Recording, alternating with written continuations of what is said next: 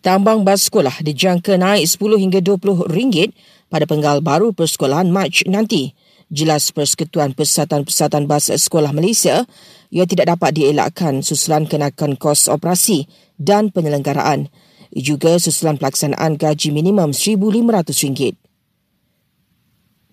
Lelaki mempunyai tujuh rekod jenayah lampau ditembak mati polis dalam kejadian berbalas tembakan di Puchong Selangor semalam. Polis Selangor sedang mengesan rakan sejenayahnya dan meminta orang ramai berhenti menyebarkan video kejadian kerana boleh mendatangkan kegusaran. Menurut ramalan Met Malaysia, hujan berterusan melanda Sarawak dan Timur Sabah sehingga Rabu ini. Sehingga itu, hanya kira-kira 540 mangsa banjir di Sabah, Johor dan Pahang sedang berlindung di PPS. 13 remaja bawah umur berusia antara 13 hingga 15 tahun ditahan dalam up Samsing jalanan di Manjung, Perak.